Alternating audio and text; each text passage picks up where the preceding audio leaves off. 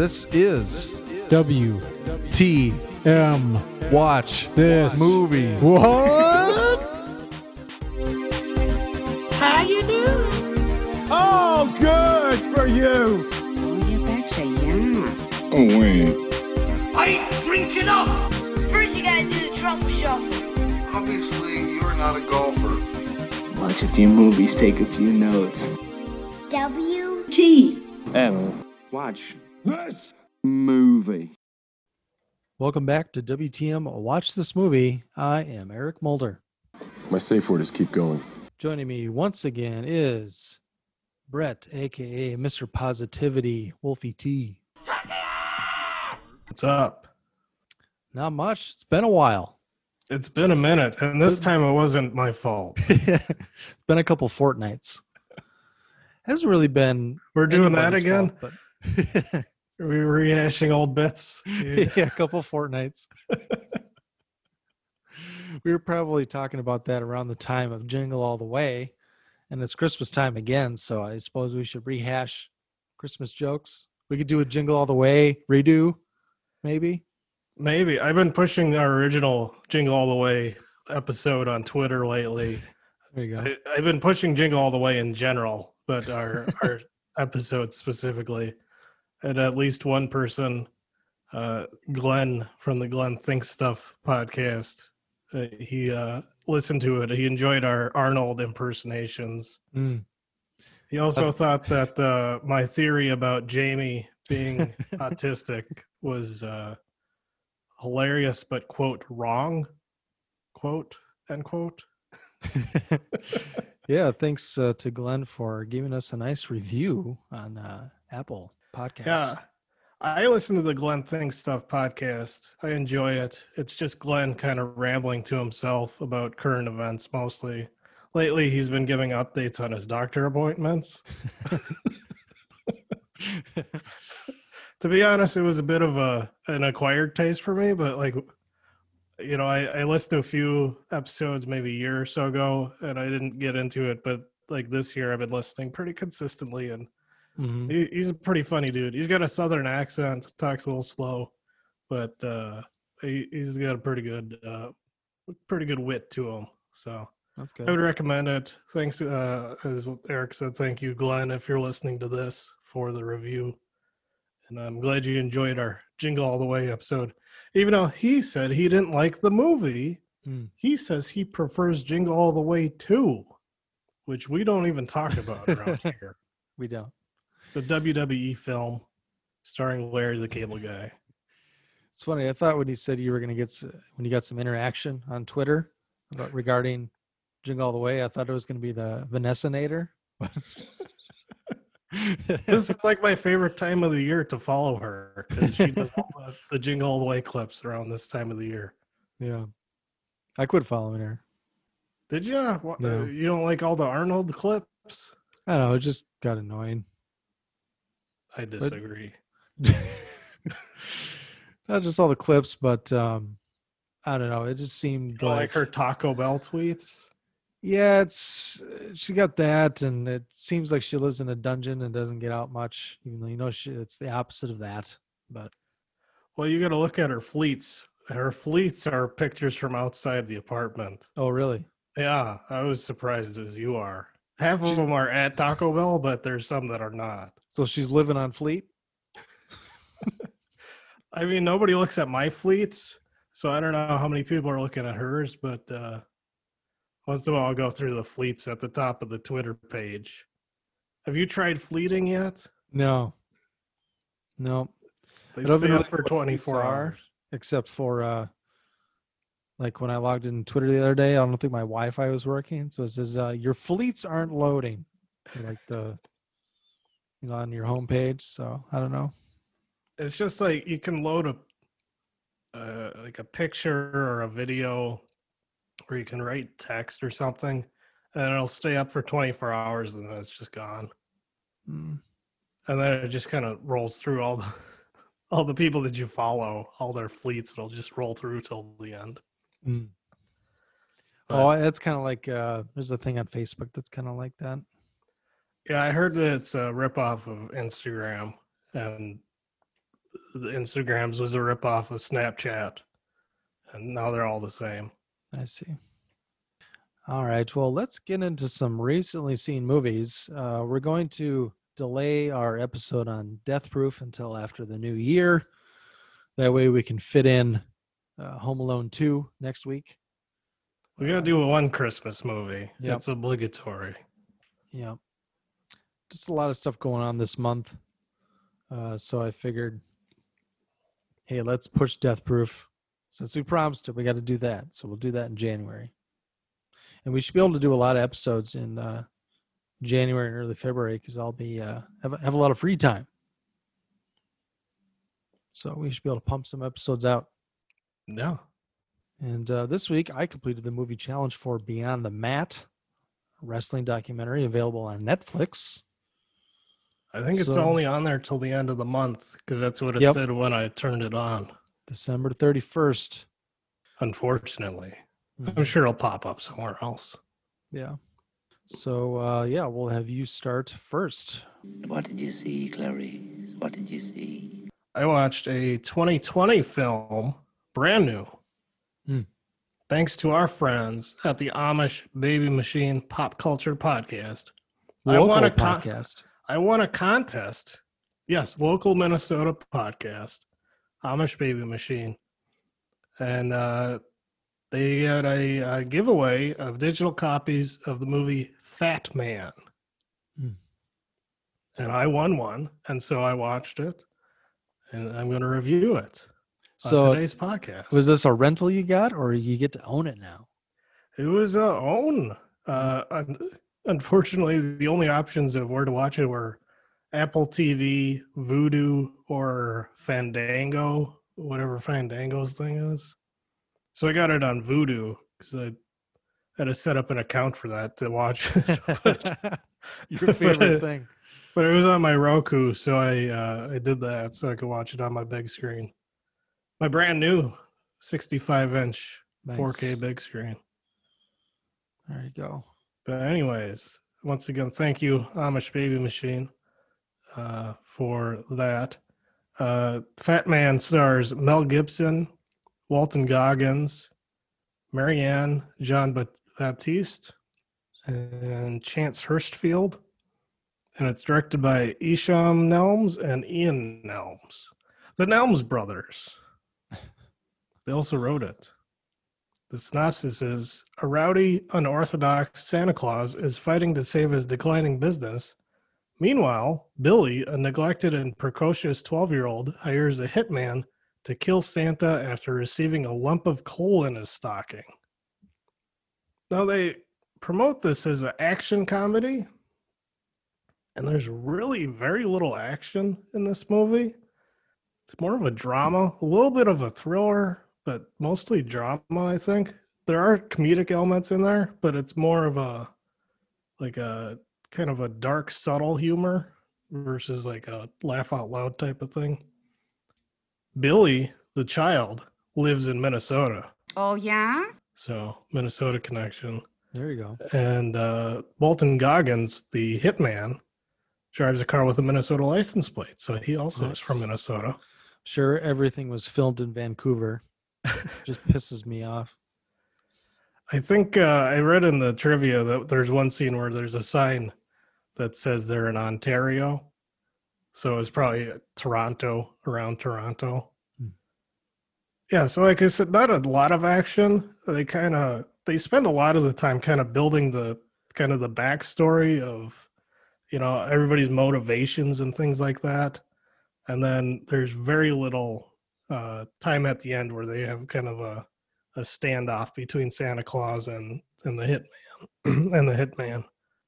But I thought Mel Gibson was really good as a very serious Santa Claus. He's uh, a businessman, like it says in the synopsis. He's subsidized by the U.S. government, and uh, the nice list has declined in recent years. So his subsidy from the government has also declined. And so he agrees to a contract with the US military to allow them use of his uh, factory and elves post Christmas, which really doesn't. I don't. It doesn't really add a lot to the story, to be honest. Uh, that portion of it. Uh, meanwhile, Billy is a very spoiled brat who lives in a uh, big house with his grandmother and their many servants. And he always gets what he wants except for his dad is somewhere absentee father. No word on what his mother's doing but his father is somewhere with his girlfriend allegedly. So uh, billy has a connection with walton goggins character who is a gun for hire who also has a vendetta against santa claus after he was slighted as a child and so you know they spend time showing how they're connected and establishing that Billy uh, gets what he wants, and Walton Goggins is a ruthless killer who, uh, you know, has no qualms about you know taking these types of jobs. And and then they spend like a third of the movie showing Walton Goggins getting to the North Pole or to Santa's home, but yeah, like I said, Wal- Walton Goggins was great. Mel Gibson was great. It's just the story didn't really live up to expectations. I think, um, and that they spent so much time. It's kind of like Jason Takes Manhattan, you know, Yeah. where like they just they just never get there. Like you're just waiting for this confrontation and this action, and it just doesn't get there. So I think in theory it was a it was a, a pretty good idea it seems like there's potential for sequels. I don't know if there will be.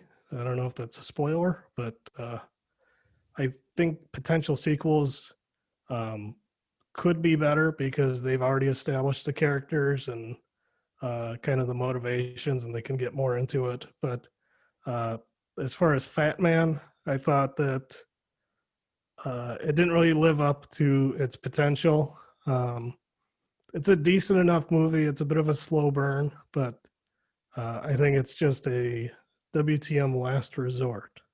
It's a last resort. All right. I watched a film from 2005, The Squid and the Whale. Oof, Mm-hmm. I've seen that one. And now I can say I finally have seen a movie by Noah Baumbach I liked. Well, may actually I should take that back. He did Marriage Story, right? Yeah, I, I enjoyed that. You know, if, as one could enjoy that type of movie, I guess.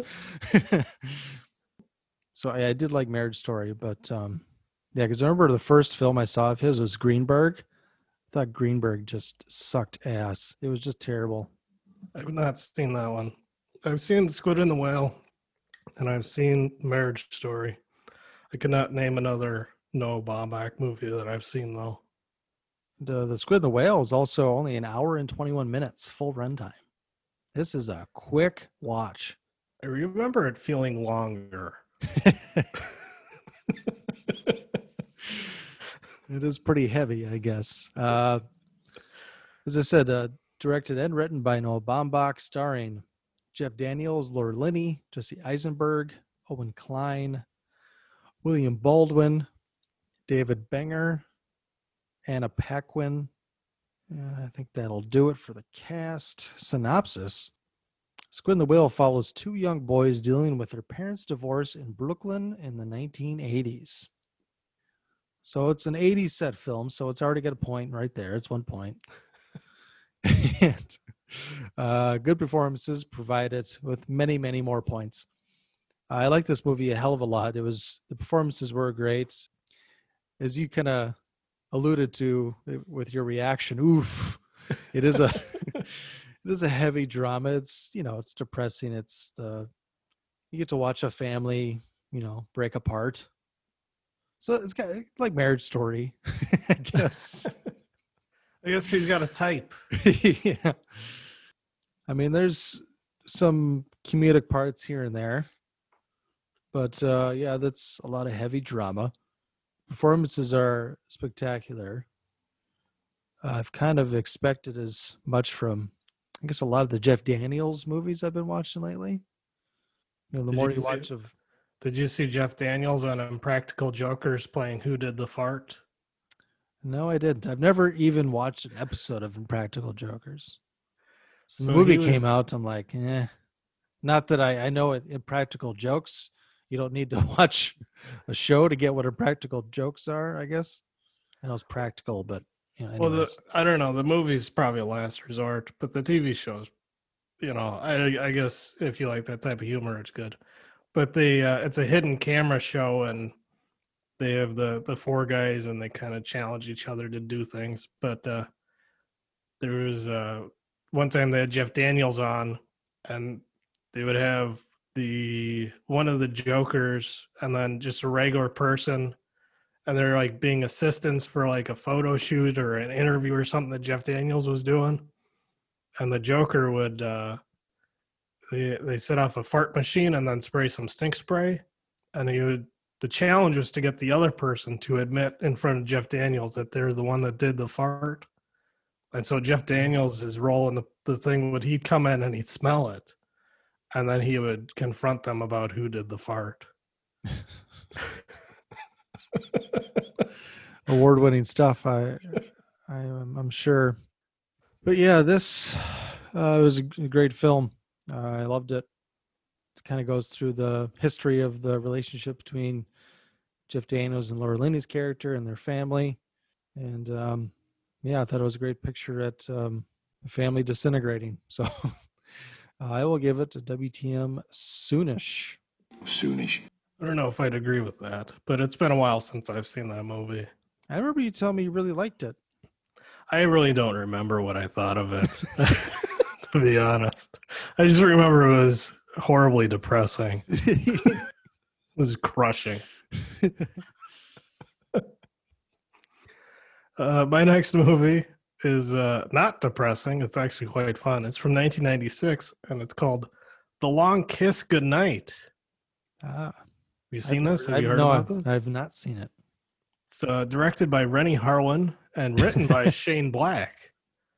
Was he still married to Geena Davis at the time? Well, I hope so because she stars in it. Because I think they got divorced in the mid '90s. So I know, maybe that movie was the final one they did. Yeah, I looked at Renny Harlin's filmography, and there's some uh, hits and misses in there. Because he did Cutthroat Island as well, right? And that's what made Yeah. Hollywood say you can't do movies anymore. I think this one came out after Cutthroat Island, though. Yeah, I'm pretty sure it did. which uh, maybe that's why it doesn't get talked about. I've heard some other podcasts cover it cover it recently over the last couple of years, but like before that, I never heard about it. Like I kind of remember when it came out, but like nobody ever talked about it. I'm guessing this was made during post production of Cutthroat Island. so it's like before it flopped. yeah, here you go. Well, yeah, just use your wife again, and then you hear Samuel L. Jackson. And Well, I saw that Renny Harlin. I think uh, it was a, one of his first, if not his first feature film, was The Adventures of Ford Fairlane, which is a, a Yep. great movie. I rewatched that a month or two ago. It's apparently out of print on Blu-ray and DVD because all the ones that I saw are like a hundred bucks. I have it on DVD. Unbelievable. I'm jelly. I'm soup's jelly. Anyways, The Long Kiss Goodnight stars Geena Davis, Samuel L. Jackson, Yvonne Zima, Craig Bierko, Tom Amandes, Brian Cox, uh, Patrick Malahide, David Morse, Joseph McKenna, uh, Melina Kanakaredes. I feel like there was more big names in there, but that's probably good enough. Synopsis is Samantha Kane lives in a small town with her daughter. Eight years ago, she emerged two months pregnant from a nearby river with no memory of her past or who she is. However, she is getting closer to finding out about her past. This movie was a ton of fun. If you like Shane Black's writing, like this is definitely a Shane Black script. Uh, the you know witty dialogue, just off the cuff jokes, and and there's a ton of over the top action. Geena Davis is pretty good. Samuel Jackson is fantastic. Brian Cox is super over the top, but he's fucking great. And uh you know, tons of explosions, gunfights. Uh there's a you know, it's a you know, amnesia amnesiac remembering her past type of movie kind of uh so Geena Davis is a you know she's a housewife as I said was uh lost all her memory 8 years ago and uh things start picking up and she starts remembering who she is shares Samuel Jackson as a private investigator to help her and uh, they start uncovering things that uh you know, are, she had a pretty interesting life before her. Uh, she lost her memory. And so they kind of go to research it, and things just escalate exponentially throughout the film. And there's a huge climax and just a shit ton of fun. Set at Christmas, so you can consider it a Christmas movie. Uh, so now would be a good time to watch it except for I think it's been removed from all streaming services. Mm. So, um, but I really enjoyed it. I'm a little like the sands of undecided. yesteryear gone from this earth. a little undecided. You know, at, at Christmas, it's the same thing as like at Halloween. Like all the major horror movies in October get taken off the streaming service, so you have to pay to rent them. Yeah. Same thing with the Christmas movies. But uh yeah, I would definitely recommend The Long Kiss Goodnight. It's I really, really liked it, but I think I'm gonna go with an eventually. Okay. It's borderline soonish, but I'm gonna go with eventually. Eventually. All right. And in case you were wondering, so Cutthroat Island came out December 22nd, 95, made just over 10 million worldwide gross on a $98 million budget. So basically $200 million cost if you, you know, account for advertising and whatnot. And then uh, Long Kiss Goodnight came out in October, the following October. So I wonder, I know that Long Kiss Goodnight was already greenlit before Cutthroat Island Yeah. came out, of course, but I wonder how far along production they were. Yeah, they were divorced, uh, Harlin and Davis officially in uh, 98, but I'm sure they were separated. It was actually right, right after the Long Kiss Goodnight. So, yeah. The next movie I'm going to talk about is from 2019 Fast and Furious Presents Hobbs and Shaw. There you go.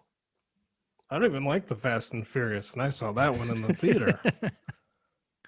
well, that's because you're an A-lister. but this is true. It was a full theater too. That was uh, one of the few times where I went on a packed theater Yeah. to see a movie. Well, what are they going to do? Ruin the movie for you? a Fast and Furious movie? the audience would not shut up. I couldn't hear what they were talking about. When he grabbed onto that chain and pulled the helicopter down, I, mean, I just I couldn't concentrate. I think it's because I missed something earlier in the film when people were People were talking. people were hooting and hollering. I think there was a revelation or an exposition, a paragraph of exposition that explained that uh, Hobbs has superhuman strength. It was probably when they're running down the side of that building really fast. uh, is directed by David Leitch. Stars Dwayne The Rock Johnson, Jason Statham, Idris Elba, Vanessa Kirby, Helen Mirren, Eiza Gonzalez, Eddie Marsan, Cliff Curtis, Roman Reigns. Uh, how do you pronounce his name? Joe Anoy? An- Anoy? I Anoy? call him Roman. Reigns. Yeah. He's the tribal chief. He's the head of the table. I wonder if I even recognized it at the time. I don't think he talks during the movie, but uh, Yeah, because I was I saw that now and I'm like, well, I can understand him being in there, but I don't think I remember him being in it. But he stands next to the Rock with his shirt off for a few scenes, and when they're in Samoa, yeah. All right. Uh, synopsis: Lawman Luke Hobbs and outcast Deckard Shaw form an unlikely alliance when a cyber genetically enhanced villain threatens the future of humanity. So this cyber genetically enhanced villain is played by Idris Elba, and he just has gadgets and like smart blood and shit up the wazoo. He can just do whatever he wants, basically.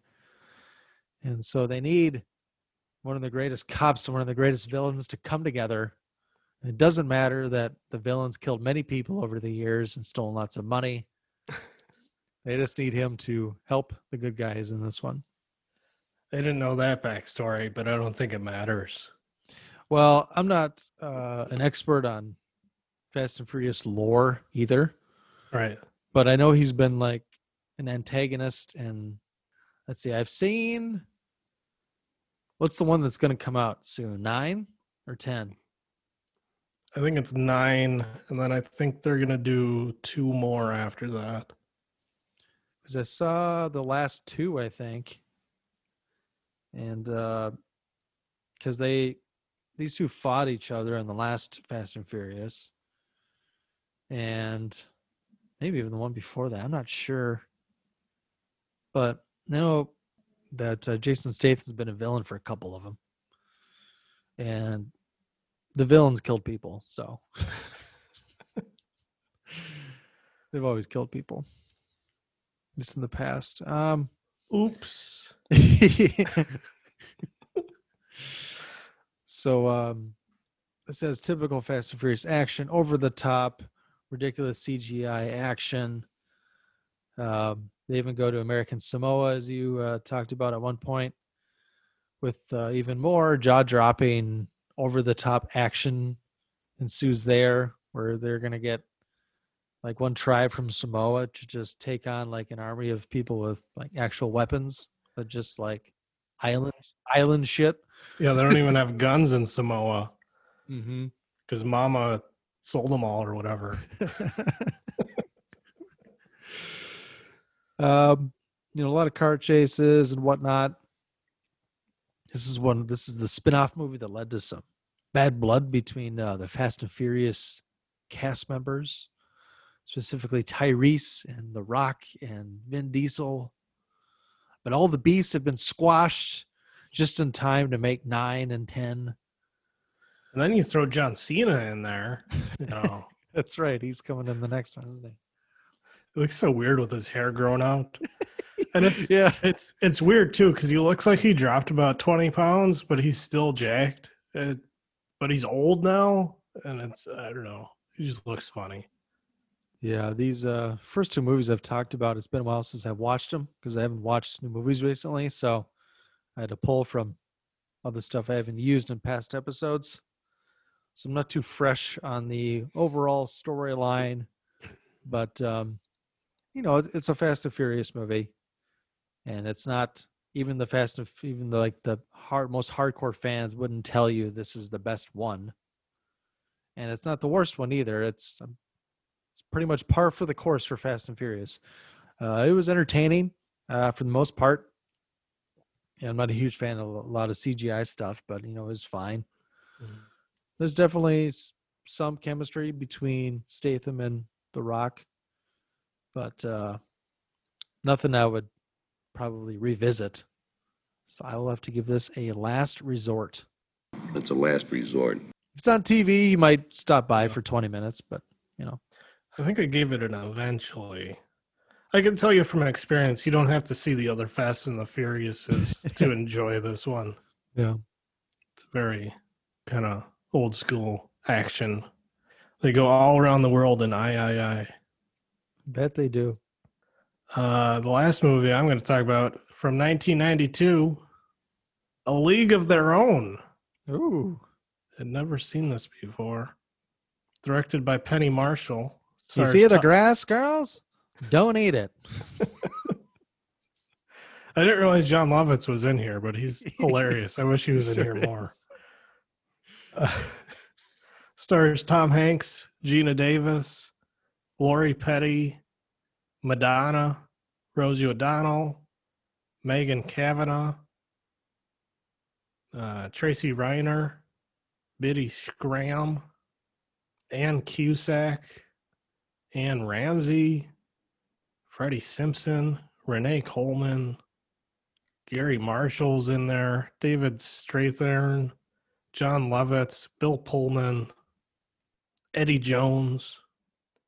Anyways, the synopsis is two sisters join the first female professional baseball league and struggle to help it succeed amidst their own growing rivalry. So yeah, I didn't expect much of this. It doesn't seem like something that I would usually watch, but uh, it was pretty enjoyable. It was, uh, you know, pretty entertaining throughout. Um, kept my interest. Was uh, had its funny moments.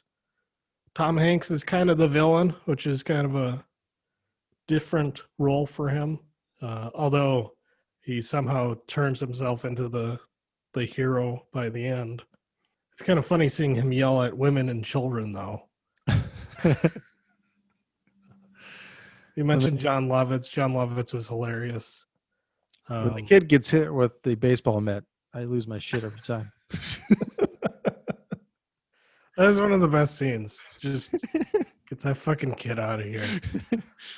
Uh, it's an interesting story, you know, of the uh, female baseball league that they they started up during World War II. While the uh, Major League Baseball players were over fighting in the war, um, and kind of the struggles they had to go to or go through as far as being taken seriously as athletes versus just being eye candy or uh, you know something to look at. They had the uh, you know the relationship between Geena Davis and Lori Petty's uh, characters who are sisters, and the older sister gets all the attention and all the love, and the younger sister is kind of jealous and uh, resentful of it. And uh, you know, I thought they did a good job with that. Yeah, I can see why people really like this movie.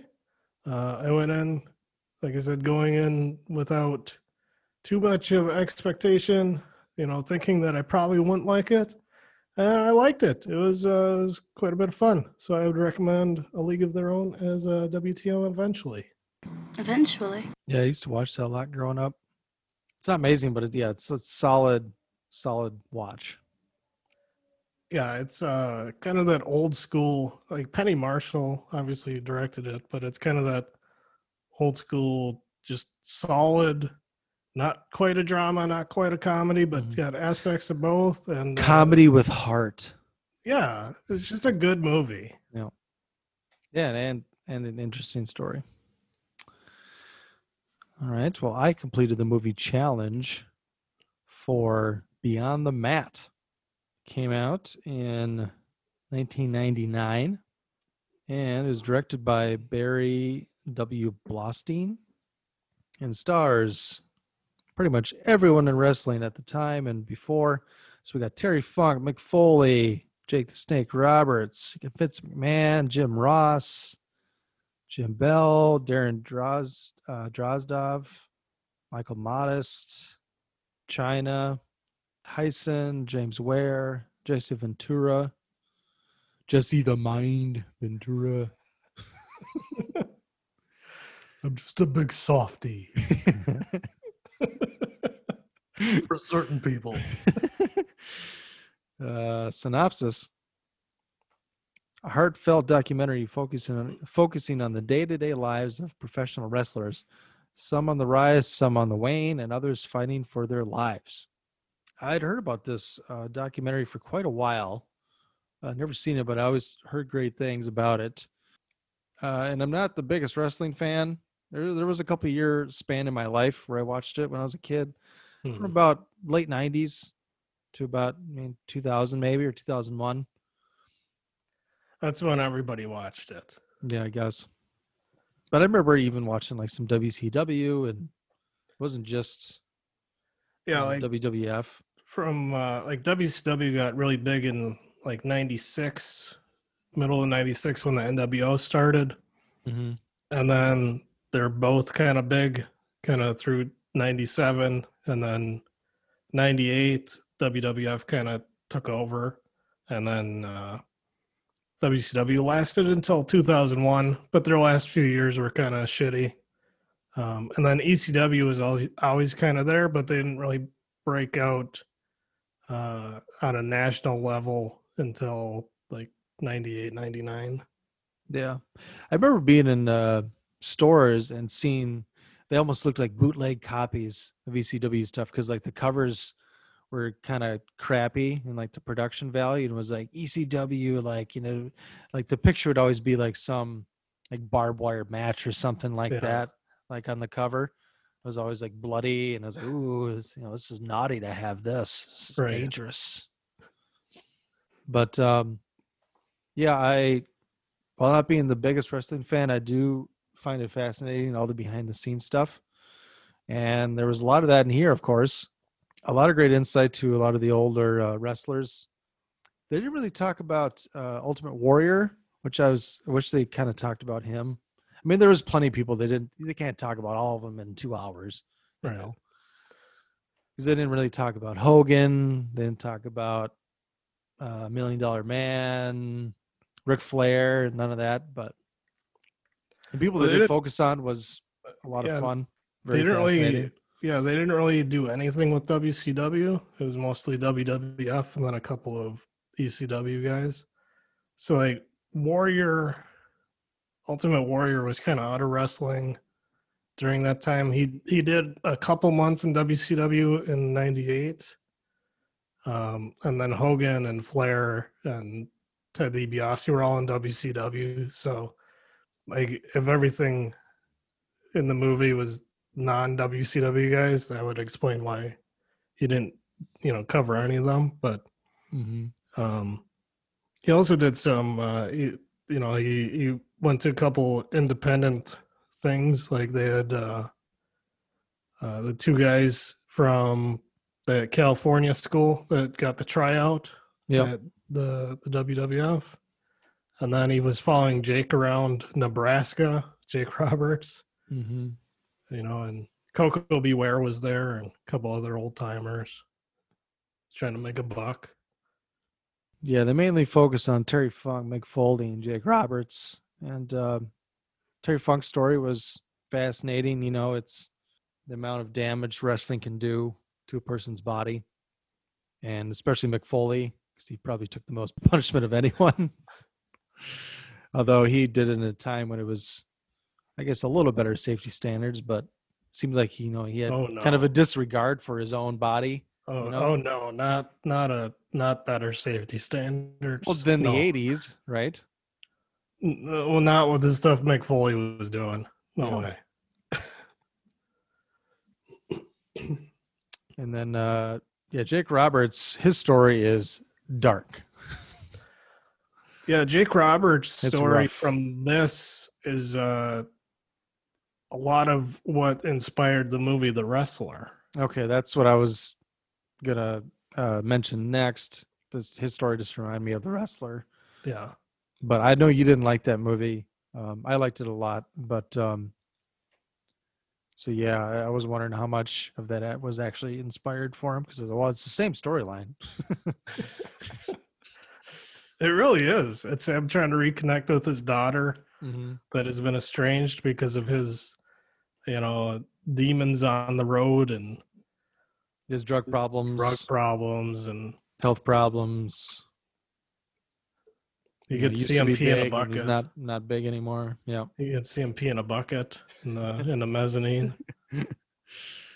Um, see, I don't want to get into too much spoilery stuff until we get into spoilers. But um, also mentioned Vin- Vince McMahon. It's kind of cool seeing him behind the scenes. Yeah. And uh, I saw, I was telling you about this a while back, but this was earlier on in the the quarantine era, I guess. This is probably around May or so. And I was watching some sort of, it was like behind the scenes stuff from the last few WrestleManias. And there's just a lot behind the scenes stuff. And I found that stuff so fascinating. I remember asking you, it was uh, maybe it was two years ago when I forget which title Brock Lesnar got or retained from beating Roman Reigns. Oh yeah.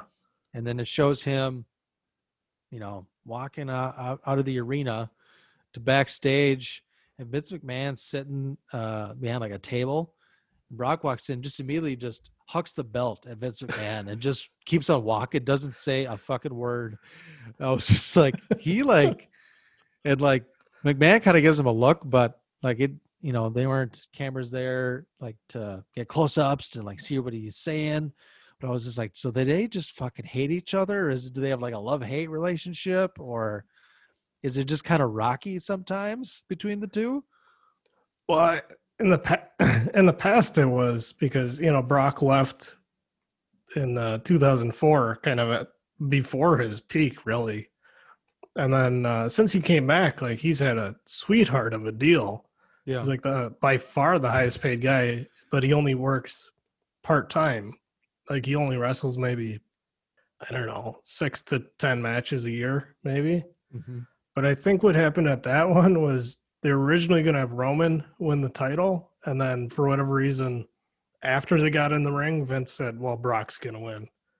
And so I don't know if Brock was pissed because like he was going to go on vacation or something. Like it didn't matter. like it doesn't matter that he's got the belt, you know. Like he'll just come in whenever they need him to do his matches, whether he has the title or not. But I don't know if he was pissed about something that happened or pissed about the switch of the the finish or or what happened but uh it was funny because in that match too like he he legitimately sliced open roman's forehead you know he was dropping elbows on him because he learned how to cut people with elbows in mma and uh wwe doesn't let you blade anymore so yeah, like he cut him pretty fucking bad. And then uh you know they finished and yeah i don't know he was pissed about something and you just remember.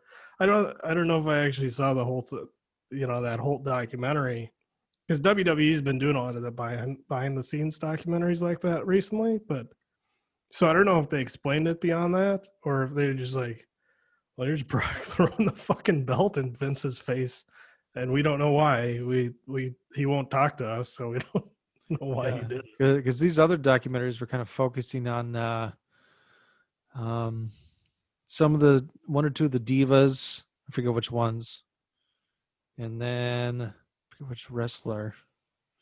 It was a wrestler that was like married to one of the divas. I forget, but oh like daniel bryan or somebody yeah, who's he married to again? uh brie bella Yep, yeah. It was kind of focusing on those two, yeah I, but I think that um, was was that his that might have been his first one back after coming back from retirement so that would make sense but yeah, that's that that kind of stuff just because that's you know when wrestling's real, it's behind the scenes. like I said, WWE is doing a lot more of that stuff on their own now. Like they're just like they don't even pretend like it's real anymore. Like it's like it's just everybody knows that it's you know what it is. So with the WWE network, there's a lot more of those behind the scenes documentaries. And then they have all their reality shows like Total Divas and Total Bellas and Miz and Mrs.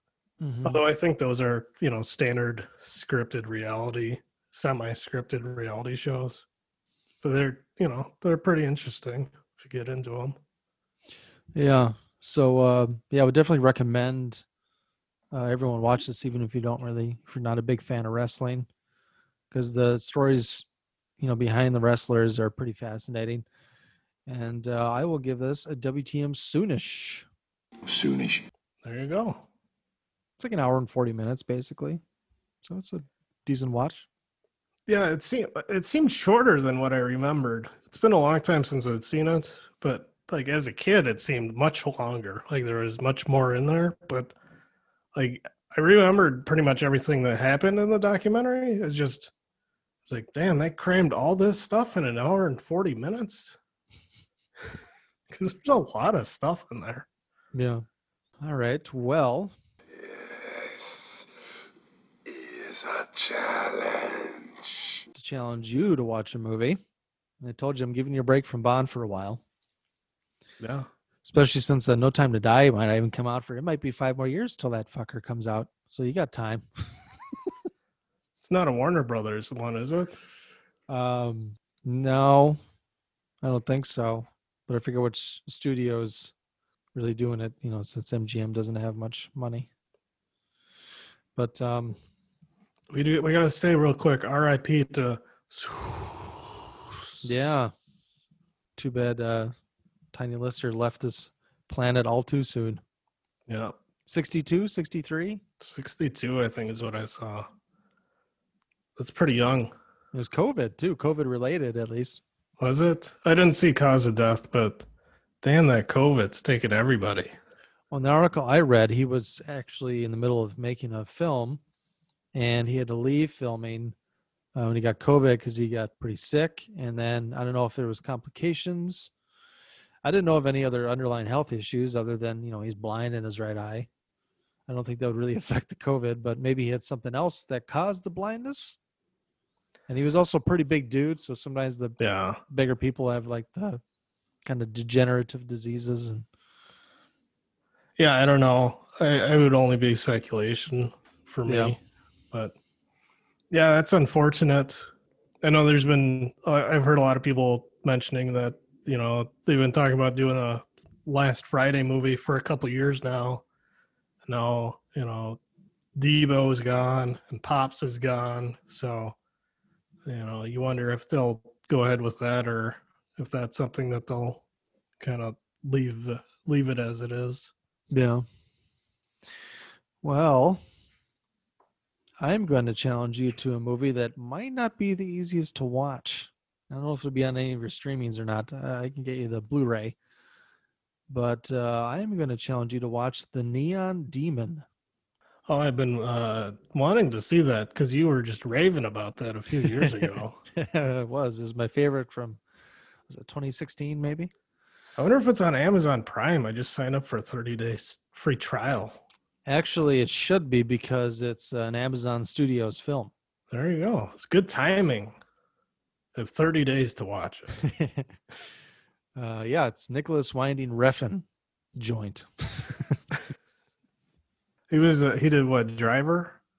He did yeah, he did drive. drive Yeah. not driver drive. And then after you watch it, you can uh, read my analysis on the website, WTMWatchThisMovie.com. I'll be the first. it's been getting quite a view, uh, quite a few views. Actually, my uh, analysis on Drive has been getting a lot of page views over the last 13, 14 months. That's uh pretty good. You know, everybody should go check out our ratings section of the website if you're looking for stuff to watch during quarantine, but never ending quarantine. You can check out our ratings to see how to prioritize your viewing. Indeed. And just like all these articles I'm reading, just because you get the vaccine doesn't mean you can start traveling because you could still get the disease and spread it. so what's the fucking point of getting the vaccine? I saw all the all the former presidents are going to take the going to get the vaccine live on television to uh, squash all the uh, reluctance of the the masses as far as taking it, because that'll just kill all those conspiracy theories that you know are going around about it. I know what a vaccine looks like. That is definitely not a placebo. Trump says, "I'm not going to go to the front of line." It's like, well, he's already had it. I mean, I thought he he said he's immune to it, so that's Yep. awfully selfless of him. Uh, yep. Even if you get the vaccine, you still got to wear the mask, and he's still not supposed to travel as of now. I got a whole new home office here, so uh, I'm digging in for the long run of working from home. So All right. Well, before we get into spoilers for Beyond the Mat, we can just say that uh, you can follow us on Twitter at Watch This underscore movie or Brett at Positively Wolf One. Um, you can email us at watchthismovie at yahoo.com.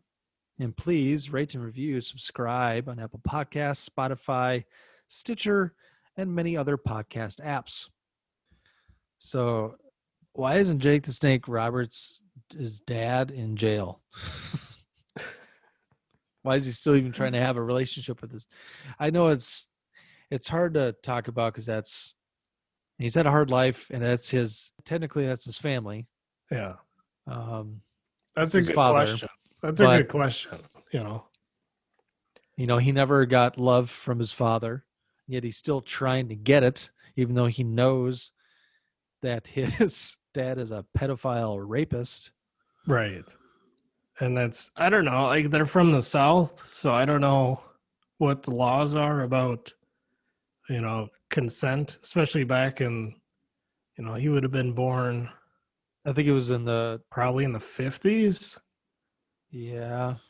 and uh yeah, so I don't know like One of those 12 year old spinsters. yeah, The girl was 12 or 13, I think. I don't know if it's like a Jerry Lee Lewis situation or you know? If it's your cousin, it's okay. although it was his it was his mother it was his wife's or his girlfriend's daughter and i don't know but it's pretty messed up. And it's you know like jake knows. He says well fuck this guy. I'm gonna do what he does and i'm gonna be better at, at it than him. Yeah. and i'm gonna rub it in his face and he says it doesn't fucking help and you know jake was you know he was heavy into drugs for a long time Um, I had no idea how much tragedy there was in his life. There was not just how he was came to be, but uh what was it? His mom died, right, at a young age, or no? It was his. They said his sister was Sister. murdered, That's right. His sister's murdered. and I don't know. They, he they couldn't s- bring the guy to justice, right?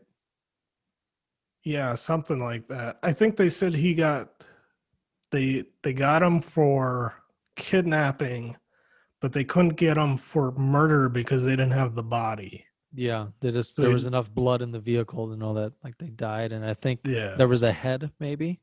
No, I don't Maybe think they not. had any I'm body. Mixing that up with another story I think I heard recently.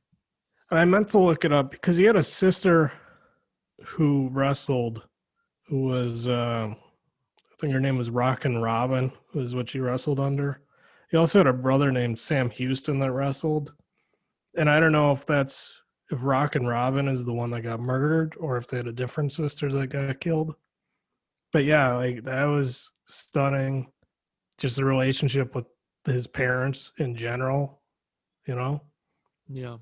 you might be interested in they did a documentary about four years ago four or five years ago i think it was called the resurrection of jake the snake Yep. roberts I was going to ask you about that because I remember when that came out, people were raving about it. yeah and so it's it's about jake mostly and diamond dallas page basically taking him from his lowest point living alone in the country you know hooked on drugs needing a new hip being overweight and pulling him out of that and getting him sober enough to go into the WWE Hall of Fame and do an induction speech and all that stuff. It also has Scott Hall in there, who was kind of in a similar situation. Hmm. And uh, yeah, I would recommend if you're interested in Jake's story, watching that. Uh, that was really good.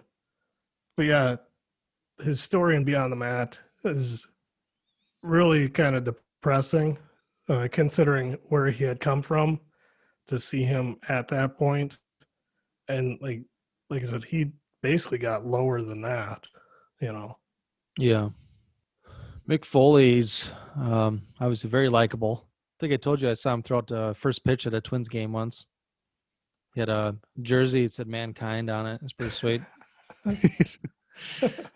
but uh, you know, it was cool learning more about his uh, family life. I think I'd heard some things about him before that he's a very personable guy, very like he's like a choir boy compared to like all the other backstories of a lot of the other wrestlers. Like he doesn't have a lot of the demons, and he's a very nice guy. He's a family man, and yeah, um, tries to do everything the right way. But he might have said the dumbest thing in the documentary when when he goes, uh, "So I got the belt, I got the title, but I'm going to lose it in the Royal Rumble in a in an I Quit match uh, with The Rock." So I thought I'd bring my family out for that. like repeat repeat what you just said. Say that again. Like you fucking idiots. Because he'd already talked about how uh, he'll get phone calls from his uh like wife maybe crying or like his kids crying and he has to reassure them that you know daddy's okay because he talked about the time when he um, fell through the the cage and Yeah. he called from the hospital which i had a question about that so it was confusing because he said it was like yeah he like felt the cage fall through was, the cage not supposed to break there No, it wasn't. Oh, it wasn't because it looked like it was just perfectly like built that way for it to break away and fall because it didn't. It wasn't like it didn't collapsed. It was just. It was almost Yeah. like a door was opened and he just fell and hit the Yeah. mat. So like if you watch that match, like er- when they're up on top of the cage, like they went up there at the very beginning of the match, Mhm. and as they're walking around, they're just like zip ties just going, just flying all over the place, breaking.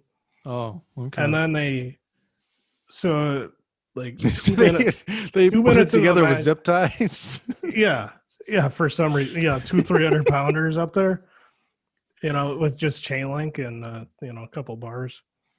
But so they they had planned to you know throw him off onto the the announce table, which was like two minutes into the match, and then uh, they brought out the stretcher and they they rolled him out, and they gets off the stretcher, gets back up, and so like I had always heard the story about how it wasn't supposed to break on the second fall, and it wasn't until recently the Undertaker was on uh, a show on the WWE Network being interviewed by Steve Austin, Stone Cold Steve Austin, and he said the plan was actually that that section of the pay, uh, of the cage wasn't supposed to break off like that. It was supposed to like uh, just kind of sink. So like he was going to go Because he slams him into it, right? yeah, he was supposed to choke slam him on there, and then it was supposed to just kind of start gradually going down, and then eventually they they'd end up in the cage, but it just snapped and swung open, and so you know they had a chair up there too, and the chair came down and hit him right in the face, knocked him out cold, knocked his teeth out, and uh, they don't go do it and go into it in that much detail on Beyond the Mat, but there's a bunch of other WWE documentaries where where they talk about that. But what's interesting is like Mick Foley left that voicemail for the director after it, you know, from the hospital. Yeah. He's like totally incoherent. hey Barry, this is Cactus Jack. Did you see my match? I think we did pretty good. From what I remember of it, I don't remember all of it. But like he, uh, you know, they pulled out thumbtacks and he, you know, he got slammed on the thumbtacks. And then he said, like, after they went to the back, he asked the Undertaker, to, "Hey, did we pull the thumbtacks out? Did we use those?" And he's like, "Mick, look at your fucking arm." And he just got tacks all up in his arm. and then he had to do a run in on the next match. You know, this guy's totally out of his mind. But like you can kind of see in Beyond the Mat, like he keeps talking about how like he's got to keep upping these stunts and the violence just to you know because he wants to give a good show. He's so concerned about the fans having a good show yeah. that you know he makes it real. You know he wants it to look real, and so they they didn't show it you know as much in the documentary, but in that match with The Rock, like I think he took 14 chair shots to the head with his aunt cuffed behind his back. Yeah. they show maybe like four or five on the documentary, but like, what kind of metal do they use with those chairs? it's just a metal folding They're chair. just a regular, but they're not. Aren't they lighter or less dense or something like that? I don't know. It might depend on which brand you buy, but you know they're basically just regular chairs.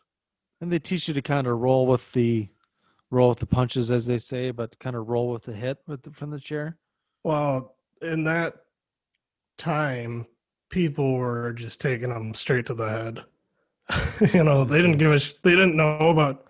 Well, they didn't know about concussions, but you know, they knew they got concussions, but they didn't like take them serious like they do now. So like everybody Yeah. would just take it straight to the head. You know, it was like a, a it was like a macho thing to see who could be like the toughest. I like, see. like the hardest chair Because shot. I, 'cause I would have thought if, you know, if it, they're taking, you know, a real chair, real shots to the head, they would worry about ruining the match by getting knocked out. You know.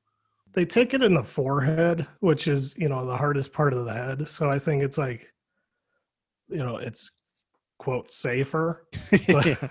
but it's like you're less likely to get knocked out, but you're still gonna get your bell rung probably.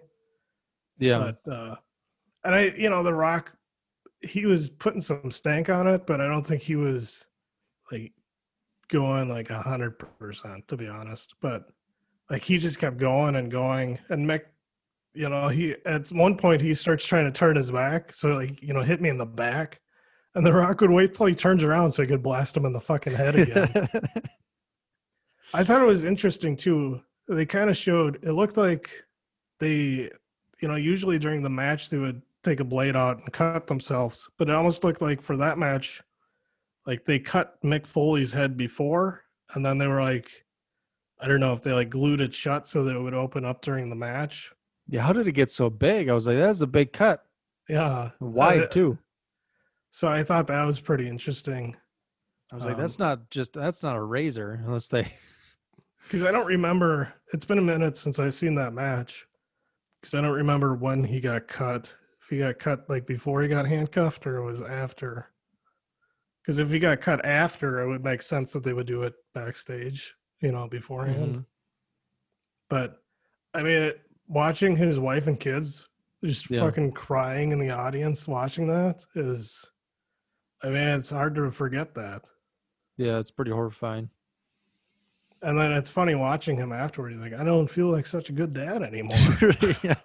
like maybe I will be the guy that pulls the sock out of his pants. hmm And he only wrestled like a year after that, in the before his first retirement. You know, and they took about five years off. Oh, about four years off. Uh, but uh, yeah. Yeah. And then uh, how about Terry Funk? You want to talk about Terry Funk a little bit? Yeah, it's pretty fun watching him.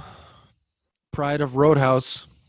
I always like that scene at the doctor's office where they're looking at the X-rays of his knees, and they're uh, the doctor's like, "In your good knee, you got a little bit. You know, you might be able to last maybe a couple years." Because you have Right. a little bit of cartilage, but it's still degenerative and arthritic right here Yeah. and here. And the right knee is totally gone. So uh, So it's funny. His his good knee is like, well, you can live through that pain. You don't have to get it replaced. yeah, and the right knee is just bone on bone. Uh, you going to be living in constant pain. It's going to be agony. You should get that replaced. How long do you think I could work on that right knee? Like you shouldn't be able to do it now. Yeah. Oh, Terry Funk Funk seemed pretty even keel too. A little. He's definitely a lot closer to Mick Foley than Jake the Snake yeah, because he had like a good family life, from what it looked like, a good support system, and you know he really cared about the fans and is, you know, giving him a good show. So was, I mean, it was kind of hard for him to let it go, but um, I mean, yeah. as he, they kind of stated, he did he didn't stay retired too long. he didn't. They sh- they show his last match, but um, I thought it was interesting. You know, he loses that match, and they say you know a lot of the wrestlers prefer to go out on your back, as they say. yeah, So is that true for everyone? Because I remember when the Undertaker had his last match a year or two ago, or whatever it was, and he lost. And I was thinking like, wow, you know, they have him lose in their last match. Well, he had his last match this year. It wasn't like a match match, but he won it. Most guys will His last WrestleMania, I think, is what I was thinking of. Well, he was at WrestleMania this year. That was his last. Oh, he was? But Okay. he lost a couple times at WrestleMania, and then he just he ended up coming back. You know, anyways. But most guys will lose on their in their last match just because it's the unselfish thing to do to, Mhm. to let the other guy get the win because he he benefits from it going forward versus you know you winning and you know you never wrestle again. Like who cares? Hmm but yeah i don't know. That was probably terry funk's fourth or fifth retirement. And then like he he was back within the you know i think they said three months he came back but uh the Dan- the the scenes with dennis stamp and terry funk well dennis stamp Is that the cockroach guy? yeah those are uh, some of the most popular scenes in the movie of him. Uh, I'm not booked. I'm not. I'm not booked. I was like, who gives a shit about this King of the Cockroaches dude? Like you know the rules. I'm not booked. And then he's on his trampoline. You know, I don't do tricks. Yeah. But I got to. He said his last match was like five years ago, but I got to be ready for the next one. I mean, obviously there are longer in between, but you know, I, I canceled my plans. It cost me 175 dollars, but I'll be there. It's the main event. Give me fifty bucks, right? So I get half. 25.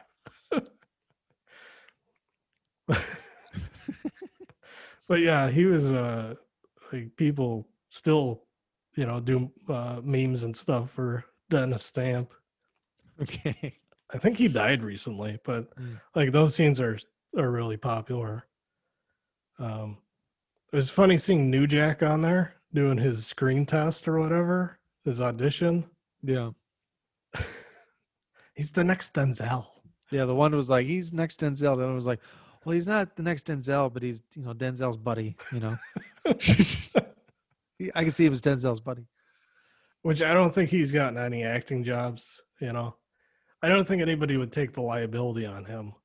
Like, well, he's murdered honest. four people. well, sorry, uh, was that uh, self-defense, justi- Just- justifiable, homicides? Justifiable homicide. You should watch the Dark Side of the Ring episode on New Jack. It's it's worth it. Hmm. But yeah, I'm trying to think uh what else. I don't know, anything else you wanted to to discuss? I think that about covers it. Um, it's kind of fun seeing The Rock so young. Back when I was kind of watching him wrestle. Yeah.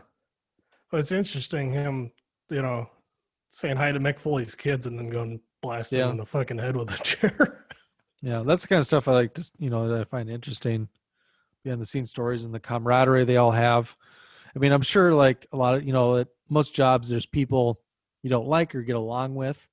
And yeah. I'm sure that's the case in wrestling as well. But from a lot of the stuff I've seen, it seems like most everyone kind of gets along. Yeah, I think it's well now especially I think more people get along. It's more of a family. But even back then, you know, I, I think it was, especially with the competition between companies, it was kind of like us versus them. Mm-hmm. I Um, suppose you, you can't really be fighting with a guy if you're supposed to trust him with with your life, basically. Right. ring, doing exactly. big, you know, jumps and moves and And if even if you don't get along, like if you're having good matches with a guy, like you're gonna be like, well, I want to work with him because we make, you know, money. you know, it's worth it. Who's that guy that Lesnar punched uh, years back? Because uh, he accidentally punched Lesnar for real. Oh, Braun Strowman. Yeah, Okay. gave him the two piece. so maybe that's maybe they didn't get along too well for a little while, but I'm sure. Well, that's kind of the thing too. Is like if you if you potato somebody, you get a receipt. You know. I forgot to bring up Vince McMahon in uh, doing his uh, uh, pitch to Drozdov for the puke character. yeah, the puker.